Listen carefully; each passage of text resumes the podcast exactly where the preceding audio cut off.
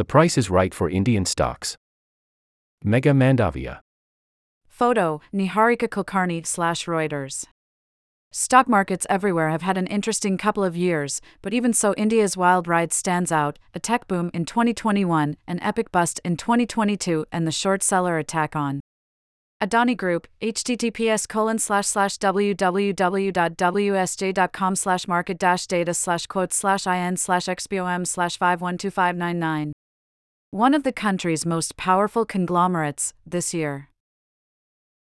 But in late 2023, the stars have aligned for Indian shares. India's Nifty index, tracking the country's top 50 companies on the National Stock Exchange, has soared by over a fifth since the end of March, outperforming the S&P 500 and most other major markets. Continue reading your article with a Wall Street Journal subscription.